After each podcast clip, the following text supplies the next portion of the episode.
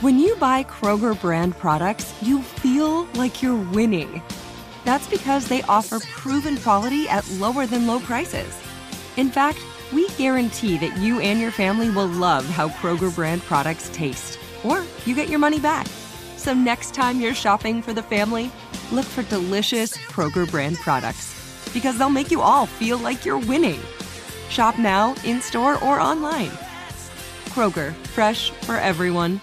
Open a limited time 11 month certificate at Kemba Financial Credit Union. At 5.25% APY, it's more than triple the national average, plus, it's a safe and secure way to grow your money. Visit your local branch or kemba.org slash CD for details. Offer expires May 31st, 2024. APY equals annual percentage yield. Restrictions apply. $500 minimum and $250,000 maximum deposit. Advantage status required. Comparison based on bank rate average. Federally insured by NCUA. And welcome to First Strike First Look here on VSiN. I'm your host, Dave Ross. Going to break down the final card of 2022 with the help, as we always do each and every Tuesday, with Lou Finocchiaro. You can follow him on Twitter as I do at GamLou and the host of the Bout Business podcast. Lou, I can't believe it. We're going to have like a month break here after this final fight card of the year. And it's a really good one here on the heels of UFC 282. But very quickly, Lou, I know you've been on fire in the Bout Business podcast, and certainly for VSiN Pro subscribers here, you can access Lou's picks at VSiN.com. Last week at UFC 282, there was no drama because every fight was a finish until we got the co-main event and then the main event of the evening and then all the drama began we talk a lot about scoring and handicapping certainly it's hard to figure out what the judges are looking at first with the Paddy Pimblett fight uh, against uh, gordon there in the co-main. And then of course the main event where we, we saw a majority draw. What did you make of the co-main and the main event? And how did you feel like the judges utilized the scoring? Did they do it properly in the interpretation of what the ufc is setting out to do well, first of all, Dave, thanks for having me on. We're starting by peeling the onion down to the core, and my eyes are already watering with that question. but basically, uh, my my thoughts are this, and, and that is the UFC is owned by an entertainment company. And in my 40, 50 years of betting fights, it started as boxing until things started happening in the world of boxing where the fighter that could deliver the greatest payday started when it looked like they weren't really winning them. And and we've seen a couple instances. Uh, Sean O'Malley against uh, Yan, that one was an eyebrow raiser, but I think you could make sense of it. Uh, the Pimblett Gordon fight, uh, uh, very, very interesting. Dana's comments were, well, Gordon was stupid. He should have not wrestled. He should have fought the third round like he fought the first two. That's an interesting spin on it. But it used to be that uh, great wrestlers and top control and some ground and pound were an admirable thing. And Gordon surely, I can't think, uh, should be critiqued for his third round when it looked to me like, and to many others, that it was a very close fight. He surely controlled it, I thought, the third round. The Pimblett Gordon fight, I think, is more than an eyebrow raiser, and it has to do something with the entertainment group. I'm not a conspiracy theorist. I think that the judging.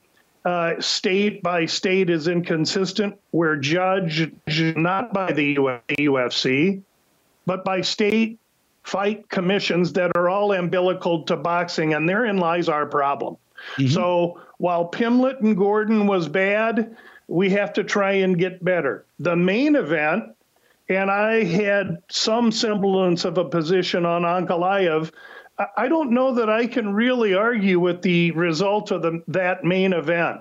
I think I can argue with Dana that he says it was a, a, terrible fight. I don't know that it was a terrible fight. I thought Jan did uh, Jan Blachowicz did a great job for two and a third rounds, bludgeoning the legs of Ankalaev, and then finally Ankalaev, when Blachowicz run out of juice, got on top and tried to do as much damage as he could. I had to, I think, score around one or two for Blachowicz. uh, as a 10-8 maybe Yeah. And so when I go through the gyrations, Dave, I, I see the draw as maybe on the level with O'Malley and Yan and Eyebrow Raiser. And we have those from time time to time. Don't let the judges, you know, come to grips with your future. Uh, but the Pimblett and Gordon one was maybe one that bordered on uh, not right. I'm right there with you, Lou. You and I have been around these games and certainly MMA and the boxing world as well, where it doesn't even rate for me like an all time travesty. These are certainly eye, eye raisers, and judges see fights differently sometimes from their perspective, too.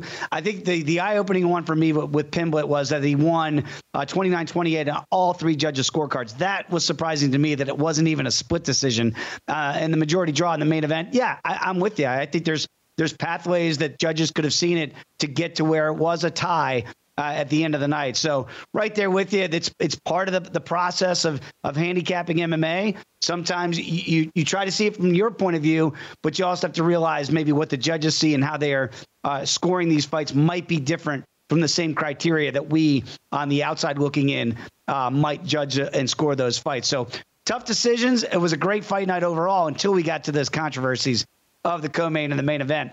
Let's get to this week's card, Lou, because it is Sean Strickland and uh, Jared Cannonier here, the main event, potentially five rounds in this matchup. Very tight lines on this one that we're seeing uh, for the weeks leading up to this fight. Strickland, a small favorite, minus a dollar fifteen. You know, he, he kept his hands down against Alex Pereira, and that did not work out well for Sean Strickland.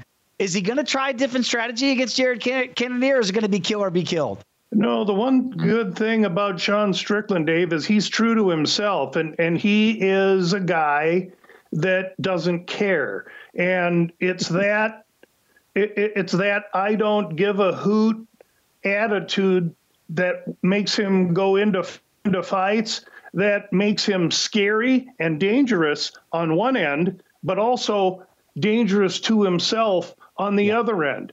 Uh, was there a plan to ever wrestle Pereira? It, it, doesn't look like there was. And if there was, he abandoned it. And so I think with Strickland, you're going to get a guy uh, that's a kickboxer and a street fighter, and he he needs to turn it into a brawl. That's thus his talking of trash and his whole demeanor. He, he he just doesn't care now. Right now, that gym, Extreme Couture in Las Vegas, is white hot, winning all their fights here the last couple weeks, and so he has to ride in with a lot of momentum in this fight. Cannonier, on the other hand, a little more premeditated guy, comes from here in Phoenix, the MMA lab. Cannonier has fought at heavyweight, light heavyweight, now middleweight. And at middleweight, I think he's found himself. He's been in with a much more potent, elite level of middleweight fighter than his opponent. Strickland outside of Pereira, of course. And I look for Strickland to try and intimidate, back up uh, Cannonier, and I look for Cannonier to meet him in the middle. This could be really an exciting fight that takes place on the feet between an explosive power striker and Cannonier and a guy in Strickland that's volume. He doesn't care, and he's there to swing. And Lou, I'm right there with you on that handicap. And that's why I'm a bit surprised right now that you're seeing at DraftKings for the total. There's plus money on the under four and a half here. Not big plus money, just plus a dollar five. The under right now, minus a dollar 35. I'm kind of with you. I see these guys meeting in the center of the octagon, and that could be fireworks. Would you lean towards the under at that plus price right now? If you like Cannonier, I think the under makes some correlation sense.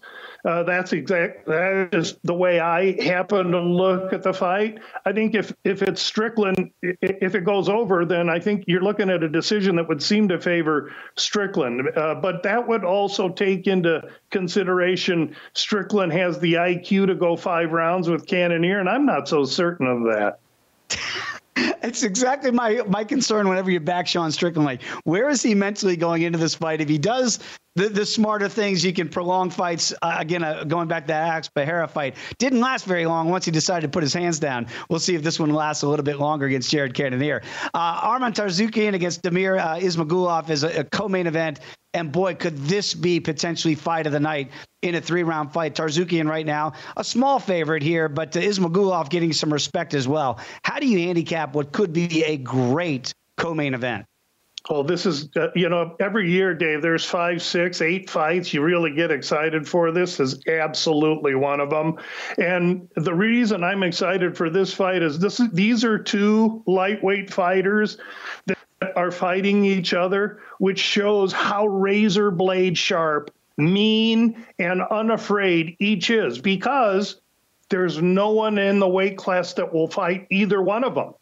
There's mm-hmm. no one for them to fight except each other. Ismagulov coming off a really tough fought war against Kutateladze, and he looked great in that fight. He's going to be a little taller and longer than uh, is Tsarukyan, the Armenian, and he's coming in off a loss to Gamrot. to that to many people, myself included, he didn't lose. So he's right. coming in with a chip. He's five years the younger fighter. And while he's given away some physical attributes, I think he's the more athletic, faster, quicker fighter. And I tend to lean with him. He opened a considerable uh, price higher than where we're seeing him right now. I see minus 225 as my opener, and I can see now he's about minus 190. So he's dropped a little bit. Probably right. This fight is going to be a very, very closely contested decision. Yeah, it has come down a little bit here, and I, until we have this conversation again on First Strike on Friday, I'll be interested to see if that money keeps coming in on Ismagulov here. But he is now plus a dollar sixty, as you mentioned. Tsarukyan is minus a dollar ninety. Uh, we got Bruce Leroy back in this card here when you have Alex Caceres against Julian Erosa.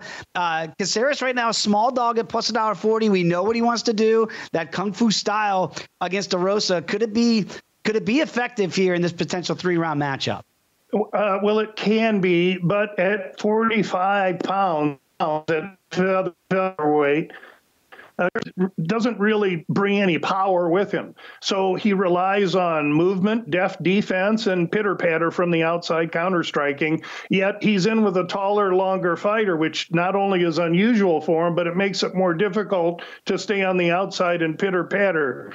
Um, I, I like Caceres. He used to uh, work here at the MMA lab in Phoenix. He now is with his family in Florida and having great success. I love the kid. I just think this might be a bad matchup for him. Yeah, Russell right now is that favorite. About a dollar sixty-five is what we're seeing here uh, on Julian Erosa. We, we noted some uh, line movement here in the Drew Dober uh, Bobby Green fight. We know how tough both of these guys are. Uh, was pretty even when the fight came out. Now the money's been coming in on Dober. He's minus a dollar fifty. Do you think that's the right move by the market? Honestly, Dave, I don't. Hmm. Uh, I'm a Nebraska kid, kid from Omaha. Dober's from Omaha, Nebraska. So I tend to have a soft spot for him. Uh, he's a good looking kid, chiseled, been in with really good fighters. Uh, but this fight tends to be, to me, Bull and Matador, and mm-hmm. Dober's the Bull. Going to try and take the Bobby Green. And Bobby Green is hard to hit. He he did a masterful job against Rafael Fiziev in a fight that many, again, thought he won. He surely won the third round after Fiziev tired out. Uh, Bobby Green is dangerous. I disagree with where the market's taking this, and so I'm my uh, position on this fight is yeah, I'm I'm going to try and get Bobby Green, but I want him at the highest price, so I'll watch this line. If it keeps going higher, I'll be patient. If it starts to tick down, I'm going to jump. But I like Bobby Green in a three-round fight against Drew Dober, probably via decision, of course plus a dollar thirty right now for Bobby Green. But let's see if that number moves up. If you want to hold out there in the marketplace, people, if you're on the Bobby Green side, you might get a better of the number uh, come Friday. You also noticed that Cheyanne uh, Vlismas in her match against uh, Cory McKenna that that that number is also on the move here and minus a dollar 90 now for Cheyanne where uh, the comeback here on McKenna is plus a dollar 60 what have you noted about that I noted that at, uh, the place that I track opening lines that McKenna opened minus 145. So now she's swung past the zero all the way to the other side. So there's steam on young Cheyanne Vlismas, and mm-hmm. I'm not sure why.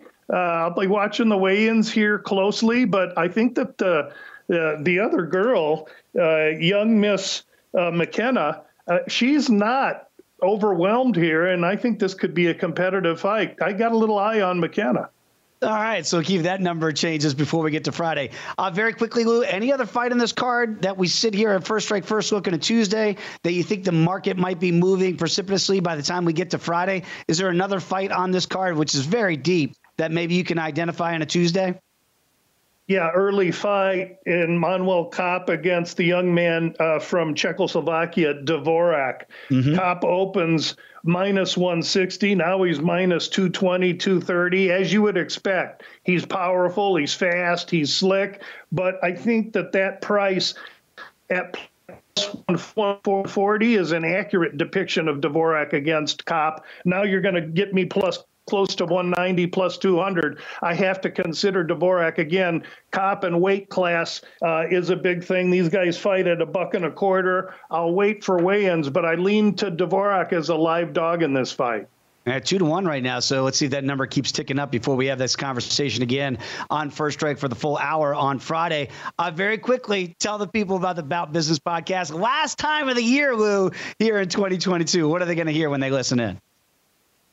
Yeah, we're we're on a tear finally. It only took me 11 months to get white hot, but uh, the last week of the season, the Bout Business podcast is 16, 17 minutes of final releases that I give each week.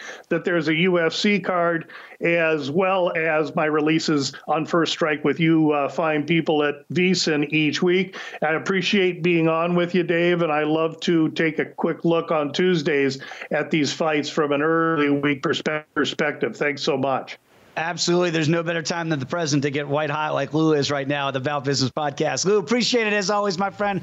We'll talk again on Friday, everybody. The last first strike of the year of 2022 coming up Friday on VSiN, the Sports Betting Network.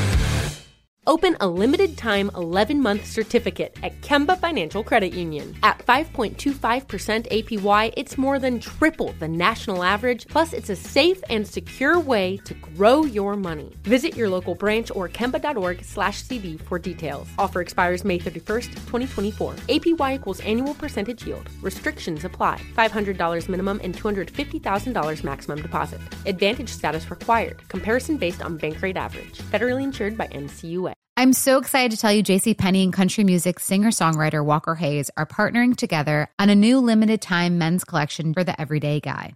What I love about Walker Hayes is his laid back nature. He's a family man and being a country megastar while also having seven kids. You know, he likes to keep his style cool and casual.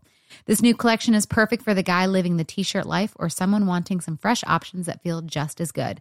It's easy to wear, affordable styles that celebrate the ultimate family man, along with the quality, durability, and sensibility dads appreciate.